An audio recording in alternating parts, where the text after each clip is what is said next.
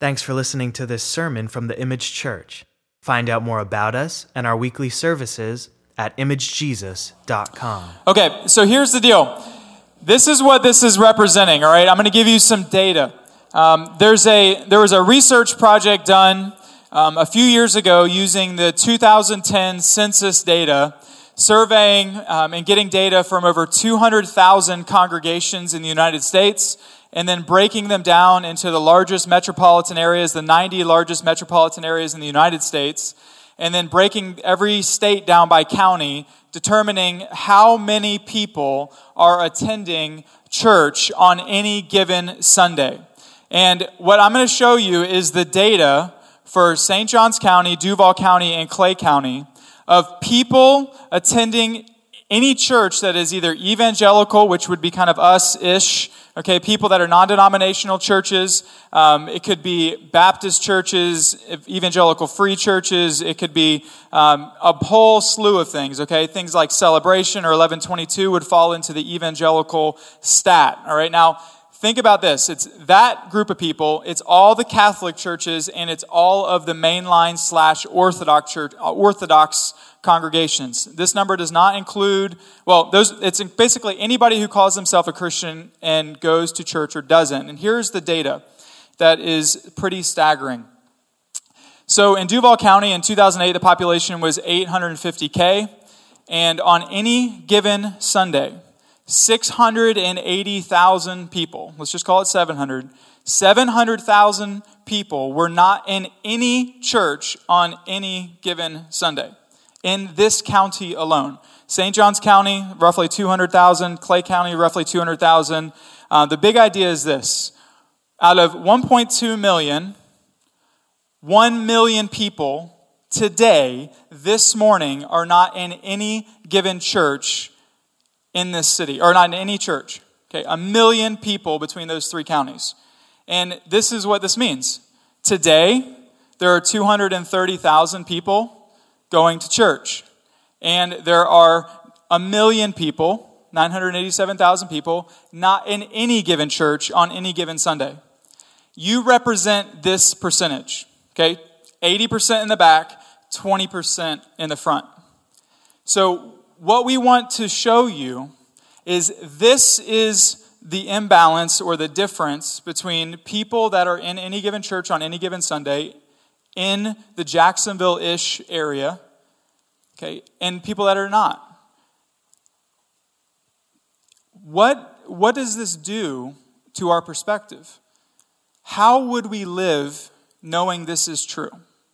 Because when we come to church consistently, we start to feel like, oh, a lot of people must be a part of this. But right now, a million people are not a part of something like this today, this morning, right now. Now, we know that Christians and people that know Jesus don't go to church every Sunday. And we know that you don't have to go to church to be a Christian.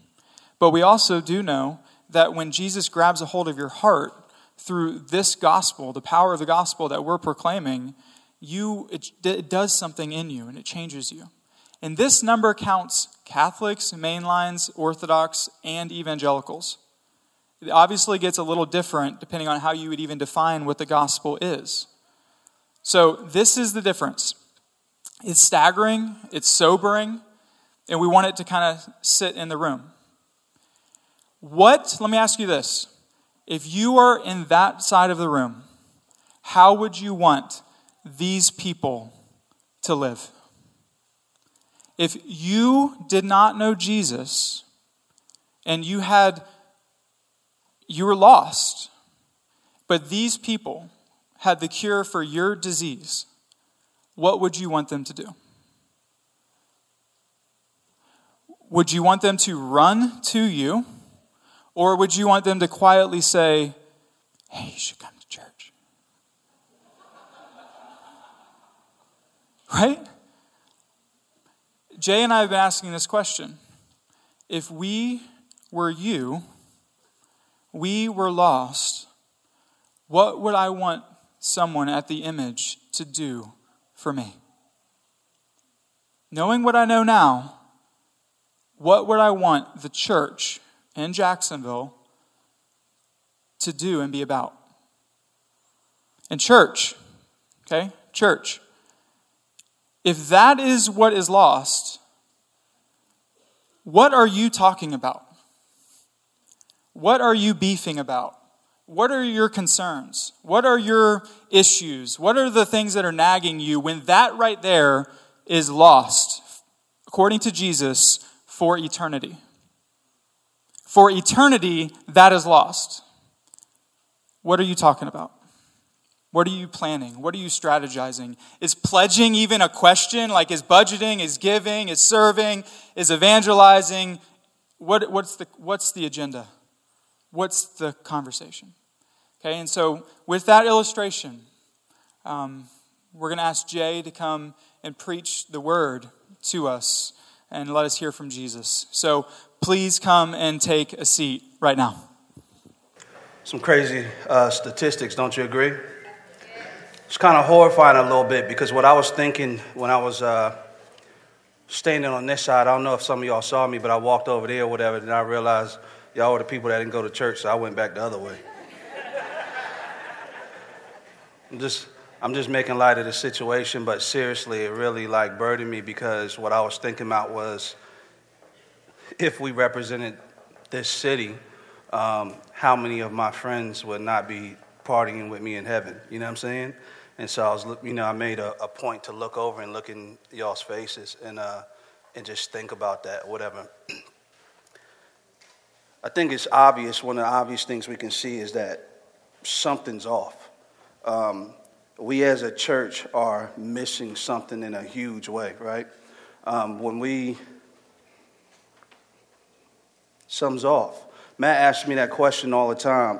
Um, and it's funny because when I was trying to learn how to open my mouth and share the gospel with people, that was one of the things that hit me in my head. I used to always say, man, if I was on the corner lost somewhere, what would I want somebody to do?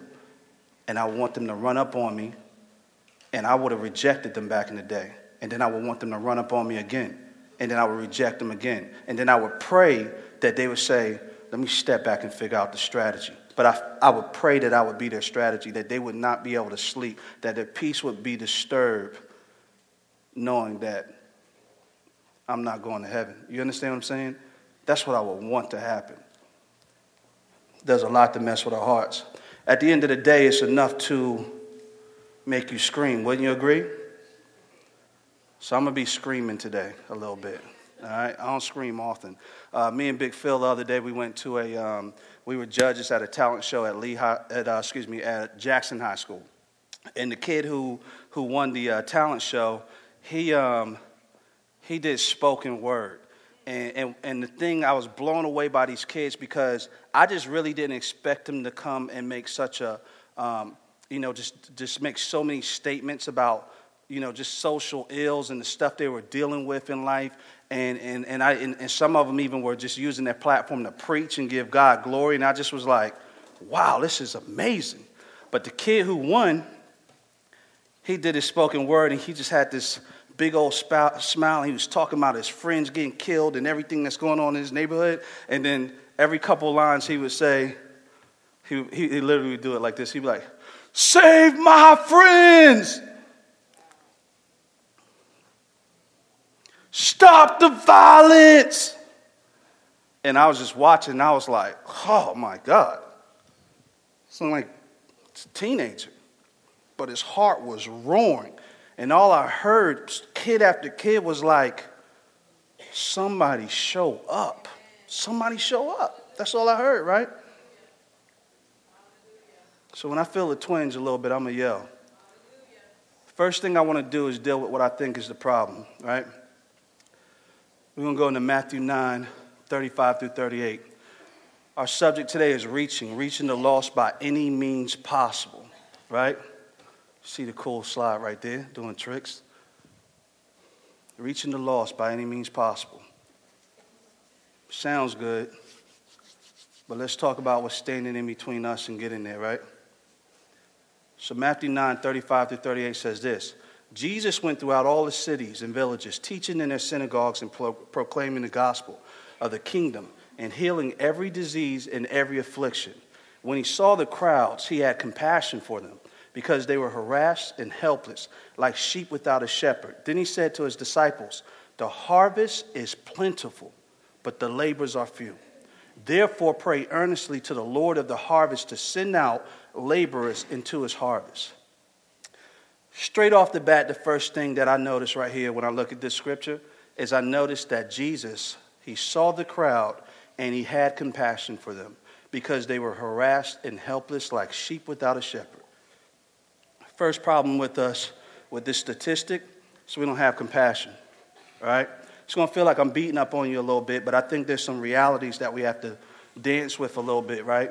That, that push on our heart a little bit. We have to look at some of the ugly realities, and it presses out the beauty of why the cross is so significant to us as believers right now and significant to everybody who is standing on the backside of that room. All right? He says, he looks at the crowd and then he has compassion for them because they are harassed and helpless. They are like sheep without a shepherd. Let me tell you how dumb sheep are, right? That's what people say about sheep, that they're just the dumbest, that they're beyond dumb, right? So sheep, number one, when they, gra- they, they, they all they want to do is eat. So they keep their head down and they're always grazing. So they never look up. So when a wolf runs up on them, they don't even see the wolf. Then on top of that, when all their homeboys want to go eat some grass somewhere else and get on some salad somewhere, right? You want to get on olive garden over here, they still over here, whatever. You know what I'm saying? And missing out. This, you know what I'm saying? Because they're not looking up. So the shepherd is necessary to help them out with that. Also, if they ever get enough sense to follow anybody, if the person goes off a cliff, if the, if the sheep goes off the cliff, they rolling right with them. You feel me? They can't swim either. They, they, they, they, they typically won't even um, drink from a moving stream at all. It has to be still, right? Because they're so scared of the water. You know, they fall in there, their coat weighs like a ton. You know what I'm saying?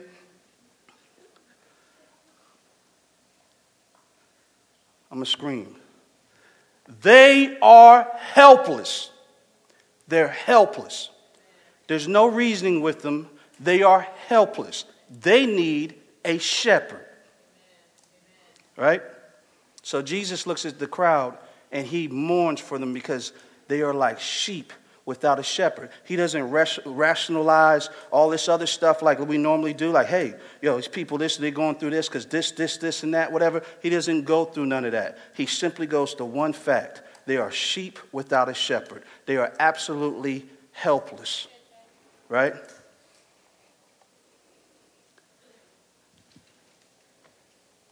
What is at stake? I, you know, I feel like a lot of times when we have these conversations, the realities that we have the conversation in are not what's really popping, right? So we have this conversation and we talk about it like we go, man, we look out at the people and what we're thinking about is, man, a good life. They were born and they're going to die and they're having a bad life right now or something like this right here. And we have this extreme carnal mindset in the midst of this conversation. When the reality really is, is that the word tells us that this life on earth is going to feel like a split second compared to eternity, right? And eternity, right, for us who were standing on this side over here, is going to be spent with the Father in paradise, right? But for everybody over there, eternity, which we have no category for, is separated in damnation with the wrath of God on them. That's the stakes we're playing with, right? Just so we know. We all get forgetful. I get forgetful. I was, I was, my stomach was literally turning going through this because I'm like, God, wake my heart up, prick my heart. I just want to read Matthew 9, 10, uh, Matthew 9 real quick. It's not actually going to be on the screen. I'm going to be going, um, if you want to look at it, it's actually verse 10 through 12. And y'all have heard me talk about the scripture before, but I just want to give you a picture of what we're dealing with. All right? So, this is where my heart dances around, right where the Pharisees are at. This is where the foolishness of my heart gets exposed, right? So scripture says this And as Jesus reclined at the table in the house, behold, many tax collectors and sinners came and were reclining with, reclining with Jesus and his disciples. And when the Pharisees saw this, they said to his disciples, This is that reasoning thing or whatever.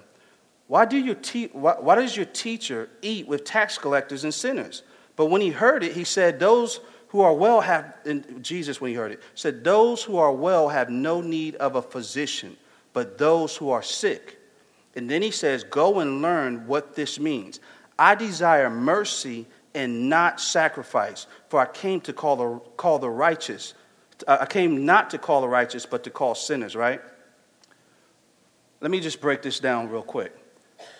This, this last part right here, where he says, I desire mercy and sacrifice, is taken from Hosea 6 6. And in Hosea 6 6, it states, it says, For I desire steadfast love and not sacrifice, the knowledge of God rather than burnt offerings, right? So the Hebrew word there, what it means is this right here it's a combining of the word love and loyalty. It's love and loyalty mixed together. What he's making a statement to them about is his actions at the moment and what he actually desires. What's so significant about this word is like we get in this place where we can't taste the circumstances we find ourselves in. Let me, the, let me say it like this right here. You know the scripture that says, like, his mercies are made new each morning? I love that scripture. Because if I feel like I had a day where I just felt the day before or whatever, I actually, I wake up and I'm like, man, his mercies are new every morning. I can repent. I'm good. You know, it's a good reminder. And it's true, right? I don't feel like I'm taking bad, you know, advantage of it in the wrong way. But what I'm saying is this right here. When he's talking about steadfast love and he's talking about love and loyalty, what he's actually saying is, I actually, my mercy is being thrusted on you every single second of the day, right? So if you if you get if you get locked up and you get the death sentence and you're supposed to die tomorrow, and then the judge says, "Hey, look, I'm gonna give you another eight days," he's showing you mercy, but he still can press down. He can still take you straight to the guillotine if he wants to, right? So, like, we are in this place in between that waiting time, but He's given us a promise and His word is true, so we can rejoice in that. But the fact of the matter, what is holding us here is His love, His loyalty, His steadfast love. When I started looking at this scripture, I just started finding myself in this place of how often do I walk around and not feel that or understand that? And the result of it was the statistic we just looked at. The result is y'all standing all the way in the back of the room because I'm nonchalant about this thing that God has done for me where the stakes are as high as eternity with them or apart from them. Y'all get where I'm coming from? This is why we have to deal with this first because we have to wake up. Right? It's pretty much the alabaster box equation. It's those who are forgiven much, they love much. And those who have been forgiven little, they love little, right? Man, when we look at the numbers in the room, something looks off. It looks like we got that equation wrong. You feel you get what I'm saying? And what I'm saying is that steadfast mercy, that the horrifying idea that God's mercy and love is the only thing, the only thing that's, that, that's keeping this whole room to shifting to the back and facing eternal damnation is his blood being consistent all day, every day, each second of the day. Man, when you walk around with that inside of your gut, it changes the way you do everything. It changes the way you have every conversation. It changes the way you go get your Starbucks in the morning because you look in everybody so deep, like, homie, I got to get you. I got to do it. I have to do it, right? Then he said to his disciples, verse 37 The harvest is plentiful, but the laborers are few. Therefore, pray earnestly to the Lord of the harvest to send out laborers into his harvest. The harvest is plentiful. It's plentiful. It's not even, it's what Jesus said. It's plentiful. it's, they just, they just wait. Let me finish reading real quick. Y'all, y'all gonna get it. The harvest is plentiful. So the harvest is not the problem. The laborers are few. Therefore, pray earnestly, and listen to this the Lord of the harvest. I'm going to tell you why they call it the Lord of the harvest, right? He says to send out laborers into his harvest. He's the Lord of the harvest because it's his harvest. He owns it. I don't care what kind of sin the people in the room are in the back are in, if they're his, they're his. He's just like, where are the laborers to go get them? Who's willing to reach?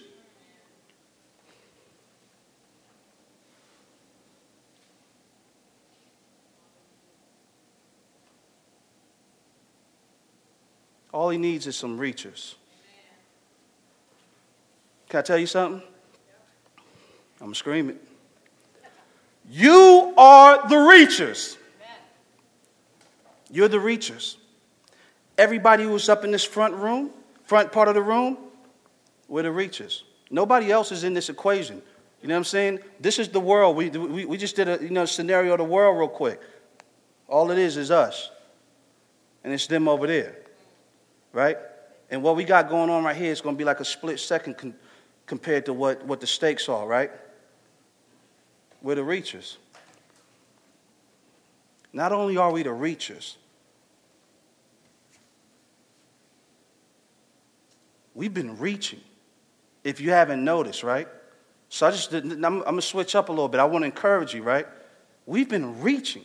Like, just think about it. We're on the corner of Confederate and Liberty Street, right? With a black and white pastor co pastoring. What kind of weird stuff is that? It's the type of stuff that Jesus does, right? It's the type of stuff that happens when he just does what he wants to do because the harvest is his. He's the Lord of the harvest. But I just want you to think about it real quick. Sitting next to you in the seats in this room are people who have been reached, right? Just think about it. We baptized Rachel, right? We baptized Miss Tina. My girl Brandy, we baptized. Huh? We baptized Coco. Did we baptize Coco? We did baptize Coco. All right, that's right. Yo, me and Big Friend, I done known Big Friend like over 20 years. And his running joke used to always be every time he used to see me inside of a club, he was always like, man, I used to be fighting inside a club all the time. He was like, and I used to always have these big old chains on. He'd be like, you dedicate any more chains to the club or whatever? Because every time I see you, you done lost a chain fighting in the club or whatever, right? Who would ever thought that somebody would reach, grab me and save me, have a friend come to my Bible study in the store, and then come to church, and, and then link me up at the store with Matt somewhere, and the next thing you know, we dunking friend up in here.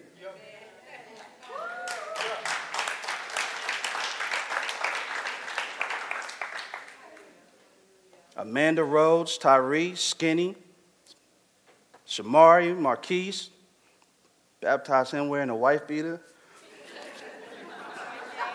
I never wanted, I don't want to take nobody meeting the Lord back, whatever, but that's one time where I'm like, I don't know, Father. I'm having to bear the reproach of that picture right now. This joint is not good. Yeah, that's me and the wife beater. Yeah, that was, that was, you know. But I, I'm just saying, like, we're reaching. We're reaching, but we can't forget about the numbers and the statistics. We can't forget all the other people on the backside of the room. God is doing it, but we cannot get comfortable by no means and get comfortable with just sitting in, in, in, inside of the room, right? I think Matt hit it the best when he just said, he was like, man, the, the, the conflict, the stuff that gets our attention, the stuff that pulls us away from getting to the business, right? Man, that stuff is real and it happens. But I think we have to crush it somewhere in between this idea that we're walking inside of a steadfast love every day. We got, we, we, we, we, we got to rationalize and see what it's worth in between, between that and the people standing in the back of the room, right? So if, you're one of them, what do you think?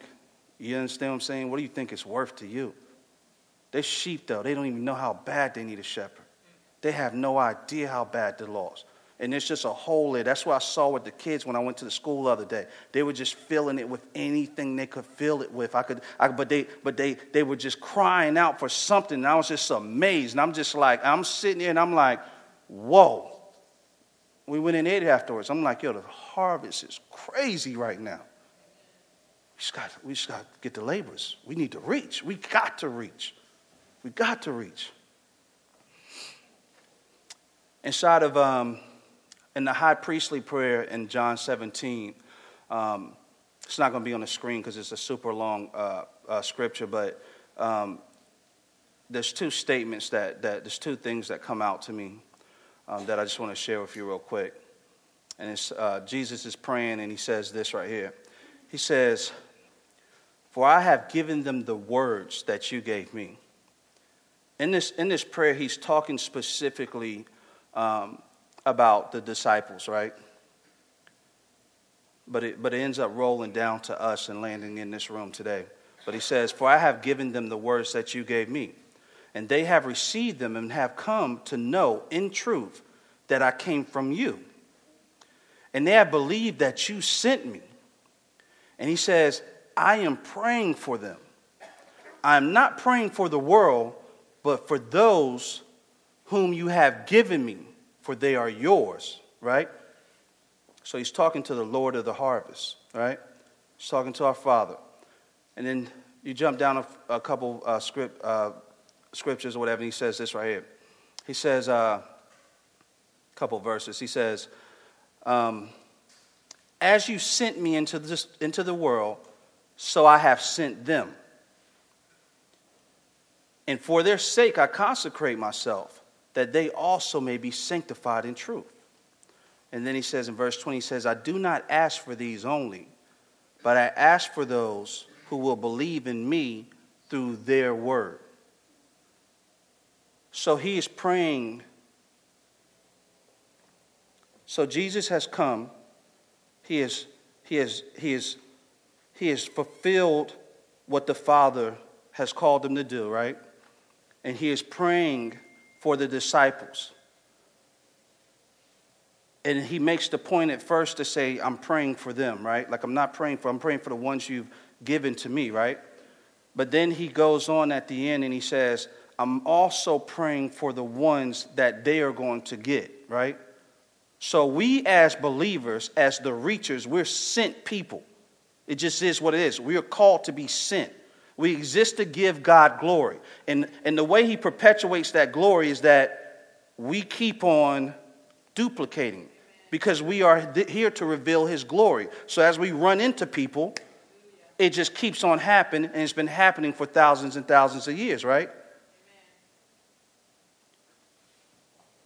So we can sit up inside of a box all day up here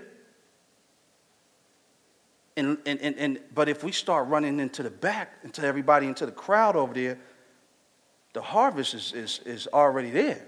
They're going to catch on fire because God's glory is just, it just is what it is, right? So basically, what he's saying, thousands of year, years ago, Jesus reached for the lost. And then he found some, then he that found some, that found some, that found some, that found you. And so my question is, who are we going to go find? Who are we going to go find? I'm being nonchalant about this, but I'm like, I'm telling you, when I was doing the sermon in my room last night, like I was just like, I was dancing. I was in the bed, sleep or whatever, and I was in there, I was like, we gonna see, we getting. I just was like going crazy. Like I literally was like about to lose my mind because I just feel like I feel like Jesus is just like triumphantly, just like, like, let's go get it. I feel like, like, like when we're having this conversation in the room, that we're like back here and they're back there, like he's over here, he's he's in the middle, like, like, yo, like you're like, let's go. Let's go. Man, when I started, when I started working on this text, what hurt me when I'm working through the idea of why we should go over there I started feeling like dirty. Right? I'm feeling dirty because he's standing in the middle and what it cost him for us to have anything to go over there with, I just felt disgusting. I'm like, Lord, forgive me. And I don't mean that in a condemnation way. I mean that in a sweet brokenness, like, Lord, forgive me because you are so beautiful. And I am absolutely a sheep, lost without a shepherd. And you came and got me. I'm going to walk off the cliff. There is no if, ands, or buts about it. And another thing we must realize and deal with is this idea of do we even know what lost means? Do we know what it means to be helpless? Like, what do we categorize that as, right? Because are we kind of nonchalant, like, yo, homie got a Benzo over there, I think he's doing good. Homie is headed for destruction. I don't care what kind of car he's in, right? It doesn't matter. It doesn't matter. And even when it comes to having a empathy for all the social ills we have, I do. I do. But guess what? It means absolutely nothing if the game plan is not to get them from that side of the room over to this side of the room. So when we go to school and we do stuff like we have rap shows and we do everything else, believe me, I'm in the room like this right here, like I'm just I'm just strategizing. I know they're lost. I know when I throw the gospel out, they ain't gonna catch it, but I'm in the room like, you know what? I'm gonna talk to them about business. Because as we talk about business and we deal with some of the things there, or whatever, maybe I can work in. I'm gonna work into this conversation with the gospel, or whatever. Oh, he seems like he's about to run. I'm gonna ease up a little bit. Now I'm about to slide back in on him real quick. And you know what? I've been rolling with this cat too long. He's too used to me. So I'm to actually bring him to my church, and I'm to let some of these other believers be on fire all around him, because he, he, he, I don't got no credibility no more. He like, he, do you get what I'm saying? What is loss? Lost is people who don't know Jesus Christ. It doesn't matter where they're from, what kind of house they live in, what kind of house they don't have. We have to be sober in understanding that. We have to be sober in it. Well, it's, it's, it's, it's, we have to be sober. That side of the room right there is full of millionaires, it's full of homeless people, it's full of cops, it's full of judges, lawyers, right? People at the counter at McDonald's, it's full of them.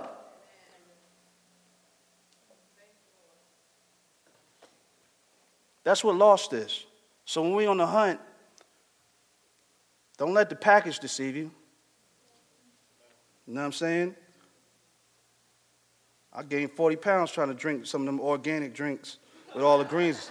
So it got like 70, it's like 78 grams of sugar in it. You know what I'm saying? I'm like, dude, healthy. You know what I'm saying? Like, don't let the packaging trick you, yo. Don't let it get you. You know what I'm saying? Straight up.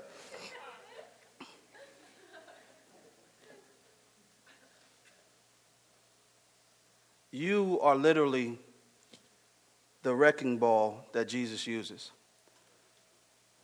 The enemy has blinded those people in the back.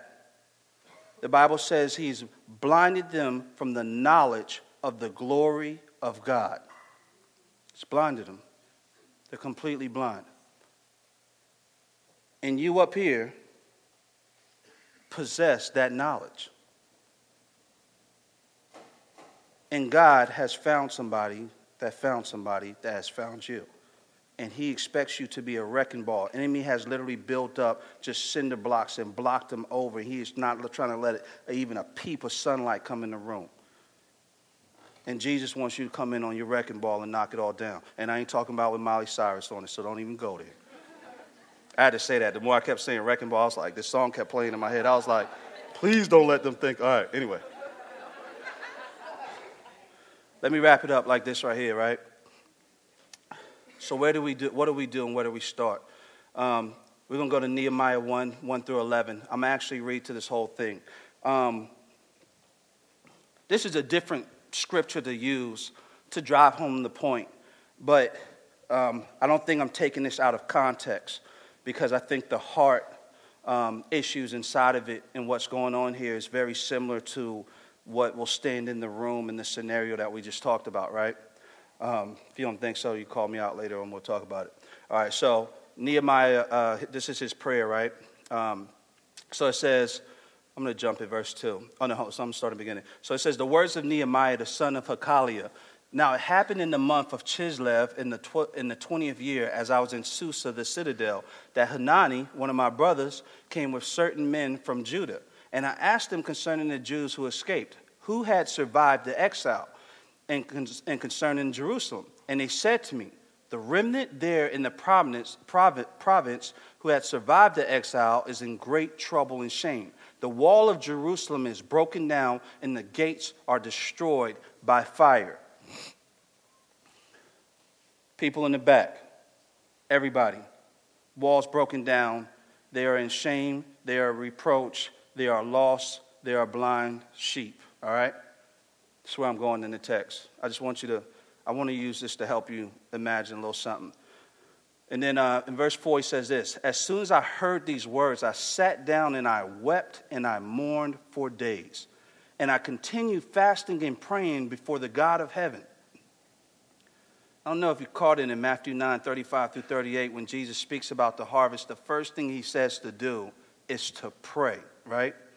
And Nehemiah is doing the same thing here. Once he looks at the brokenness or whatever of the people, he, he prays. And he said, and I said, O Lord, God of heaven, the great and awesome God who keeps covenant and steadfast love with those who love him and keep his commandments. Let your ear be attentive and your eyes open to hear the prayer of your servant that I now pray before you day and night for the people of Israel, your servants, confessing the sins of the people of Israel, which we have sinned against you. Even I and my father's house have sinned. We have acted very corruptly against you and have not kept the commandments, the statutes, and the rules that you commanded your servant Moses. Remember the word that you commanded your servant Moses, saying, If you are unfaithful, I will scatter you among the people. But if you return to me and keep my commandments and do them, though you are your outcast in the uttermost parts of heaven, from there I will gather them and bring them to the place that I have chosen to make my name dwell there. They are your servants and your people whom you have redeemed by your great power and by your strong hand. O Lord, let your ear be attentive to the prayer of your servant and to the prayer of your servants who delight to fear your name and give success to your servant today and grant him mercy in the sight of this man. Now I was the cupbearer to the king. This scripture right here, it always is, when it comes to um, the lost, it's dear to my heart because there's so many things that poke me about it. The whole idea that Nehemiah, um, and I understand that the context is different, but still, rock, rock with me. He looks up and he sees that the people are are, are a reproach, that they're broken, right? That they're broken. And he goes to pray and he goes to fast. And what he does is he confesses the sins of the people. So he's not he's not thrown off by the fact that yo, we're in sin. Our sin has made us an enemy to God. Like I'm saying, like it's brokenness, that we've rebelled against the Father. So he's not playing that game and trying to come up with all type of little sweet nothings or whatever, right? But he also says, We have sinned against you. Even I and my Father's house have sinned. I always reference this scripture to get my heart right about the loss, even though it's a different context, because what I find when it comes to people actually going to share the gospel with people is that we so often act like we're standing somewhere else. And we try to tell them the gospel like, yo, homie, you should get like me, yo. Right? When the fact of the matter is, the only thing between us and the people back in the room is, like I said, the steadfast love. It's Jesus Christ. It's the love and his loyalty, and it's the fact that he is holding it in place every single second of the day. Because if he lifts it up on your best day, of thinking you meeting the mark, you are through. You are eternally through. So when I see Nehemiah, the way he approaches this thing, the idea that when I share the gospel with somebody, I get to actually walk next to them, put my arm around them, and then point them to the cross and be like, homie, let me tell you why we need Jesus. Why we need him. Right? I got him. But I need him every second. Right? I need him because if he lets up, I'm done. We both gonna be on the other side of the room like somebody, please come do something.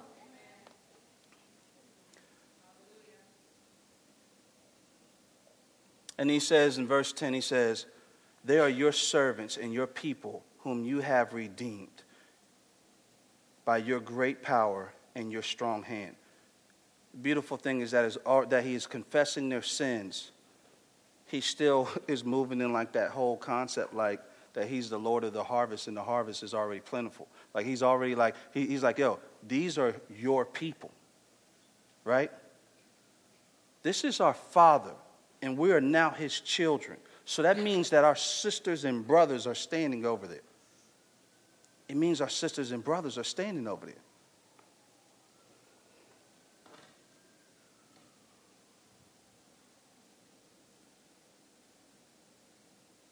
All right. We're going to pray. I'm going to end, it right there. I think, we, I think we all get the picture. I'm going to end it right there real quick. Danny, can you bring me a card real quick?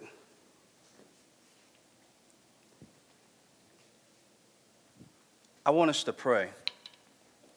I want us to pray really quick. If um,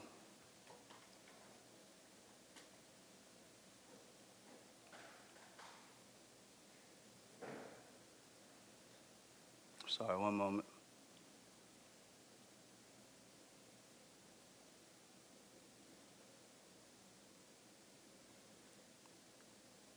We're going to pray first. If y'all can, let's stand and pray really fast. I know we're pushing on time. I'm make it quick.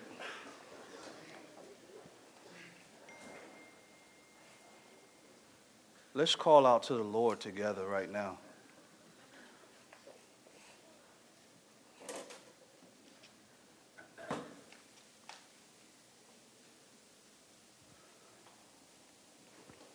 Dear Heavenly Father, Lord. God, please, please wake my heart up, Father Lord. Wake our hearts up. Father Lord, burden us.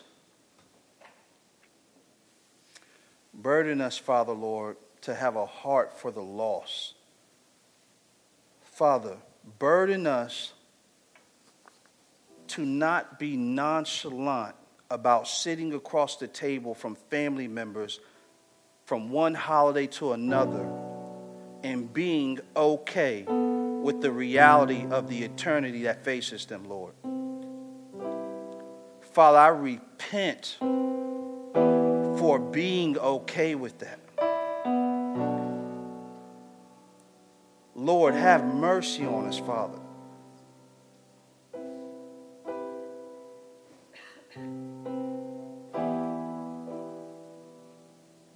Father, we pray for laborers, Father Lord, to get the harvest. Wake us up in this building, Father Lord. But when you looked out and you saw the people, you were putting in work right there. And you were putting in work by, by, by speaking to the crowd, and you also were investing in disciples that would go find somebody else long after you were gone. Father, stir us to the work, stir our hearts to want to do the work.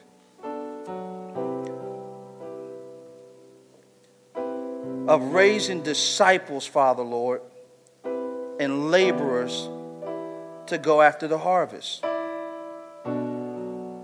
Father, help us to be wide awake and alert when we are around people day to day, get in our coffee and be able to just by your spirit, be able to give us supernatural eyes to know when people are hurting, to know when the smile on their face is fake. Let us have the common sense to know that if Jesus is not in the picture, then ain't nothing popping. It's as simple as that. Let us see that. Let us care about that, Father Lord. I know this is, this is not how we earn our way with you. You've paid the price and you've taken the wrath from us and you've taken the condemnation.